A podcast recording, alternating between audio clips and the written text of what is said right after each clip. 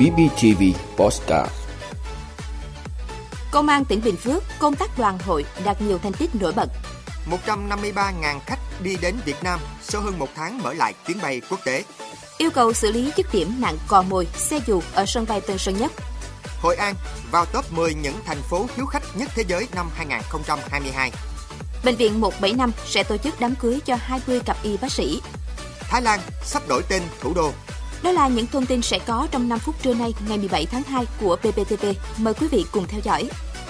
Thưa quý vị, Đoàn Thanh niên Hội Phụ nữ Công an tỉnh đã tổ chức tổng kết công tác đoàn hội năm 2021 và triển khai phương hướng nhiệm vụ năm 2022. Năm 2021, Đoàn Thanh niên Hội Phụ nữ Công an tỉnh đã tổ chức cho 100% đoàn viên, hội viên học tập, quán triệt, thực hiện nội dung nghị quyết đại hội đảng các cấp, chỉ thị 05 của Bộ Chính trị, cuộc vận động xây dựng phong cách người công an nhân dân, bản lĩnh, nhân văn, vì nhân dân phục vụ và các phong trào thi đua khác trong công tác đoàn, tuổi trẻ công an tỉnh đã phát huy được tinh thần sung kích tình nguyện trên các mặt công tác chuyên môn,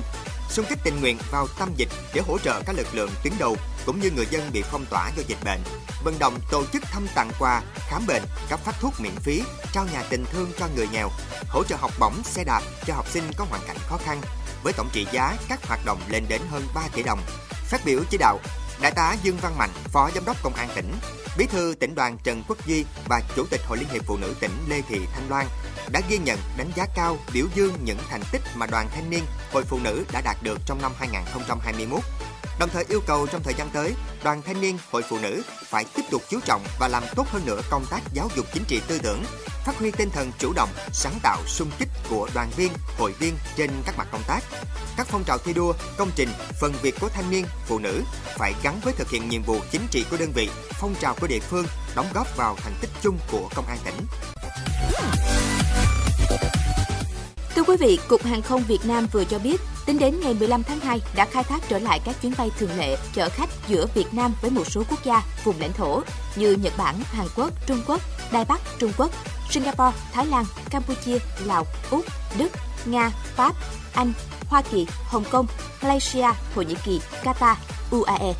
Kể từ thời điểm thí điểm mở lại các đường bay quốc tế ngày 1 tháng 1 năm 2022, lượng khách quốc tế đi đến Việt Nam tăng lên hơn 103.000 khách trong tháng 1 năm 2022 và cập nhật đến hết ngày 14 tháng 2 năm 2022 là 153.000 khách. Cục Hàng không Việt Nam nhận định với việc gỡ bỏ các hạn chế đối với hoạt động vận chuyển hành khách trên các chuyến bay thường lệ và không thường lệ quốc tế, dự kiến lượng khách quốc tế đi đến Việt Nam sẽ tăng mạnh trong giai đoạn tới. Thưa quý vị, trong dịp Tết Nguyên đán 2022, hoạt động taxi, xe công nghệ tại sân bay Tân Sơn Nhất xảy ra nhiều vấn đề bất cập. Vì thế, mới đây, ông Nguyễn Quốc Phương, Phó Tổng Giám đốc Tổng Công ty Cảng Hàng không Việt Nam ACV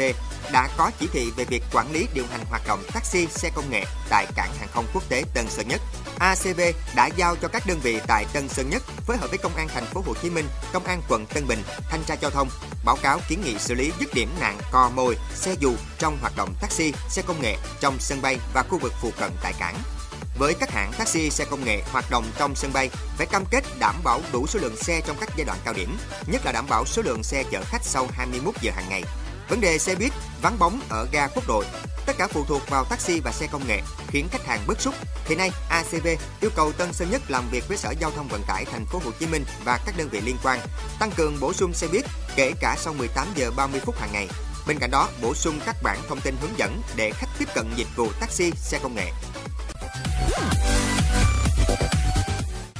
Thưa quý vị, thành phố Hội An, Quảng Nam vừa tiếp tục có thêm một danh hiệu mới trong mắt du khách quốc tế khi góp mặt vào top 10 những thành phố hiếu khách nhất thế giới năm 2022 của giải thưởng Traveler Review Awards 2022. Dựa trên kết quả của hơn 232 triệu đánh giá thật được xác minh từ du khách, giải thưởng diễn ra lần thứ 10 vừa được nền tảng du lịch kỹ thuật số Booking.com công bố ngày 16 tháng 2. Hội An của Việt Nam đã chiếm được cảm tình của du khách trên toàn thế giới với khu phố cổ trứ danh đầy quyến rũ, được UNESCO công nhận là di sản văn hóa thế giới, nhịp sống bình dị chân thực, những bãi biển thơ mộng, sự hoa quyện văn hóa Đông Tây, góp phần tạo nên nền ẩm thực đa dạng của địa phương. Trước đó, Hội An cũng đã lọt vào danh sách 21 điểm đến lãng mạn nhất thế giới do tạp chí toàn cầu chuyên về du lịch, văn hóa và ẩm thực Time Out công bố.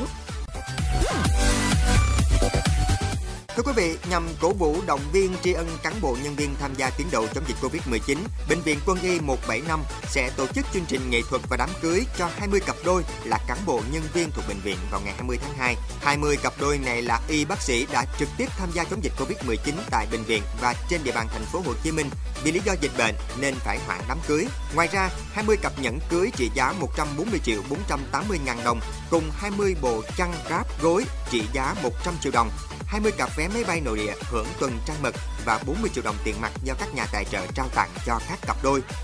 Trong buổi chiều qua ngày 16 tháng 2, nhà thiết kế Minh Hạnh đã chuyển tải câu chuyện chống dịch bằng một bộ sưu tập áo dài độc đáo. Những chiến sĩ thầm lặng xuất hiện trong chiếc áo dài mang lời ước nguyện về tương lai hạnh phúc. Thưa quý vị, Văn phòng Hội Hoàng gia Thái Lan hôm 16 tháng 2 thông báo đổi tên chính thức của thủ đô từ Bangkok thành Krungthep Mahanakhon. Nội các Thái Lan đã phê duyệt thay đổi này. Krungthep Mahanakhon là phiên bản rút gọn tên một nghi lễ của thủ đô Thái Lan, nghĩa là thành phố của những vị thần, của đền đài tráng lệ và cung điện nguy nga. Tên thủ đô Bangkok được sử dụng từ tháng 11 năm 2001. Tên này xuất phát từ một khu vực cũ của Bangkok, hiện là một phần trong đại đô thị lớn hơn, bao gồm các quận Bangkok Noi và Bangkok Dài. Vị đã luôn ủng hộ các chương trình của Đài Phát thanh truyền hình và báo Bình Phước. Nếu có nhu cầu đăng thông tin quảng cáo ra vặt, quý khách hàng vui lòng liên hệ phòng dịch vụ quảng cáo phát hành số điện thoại 02713 887065. BBTV, vì bạn, mỗi ngày.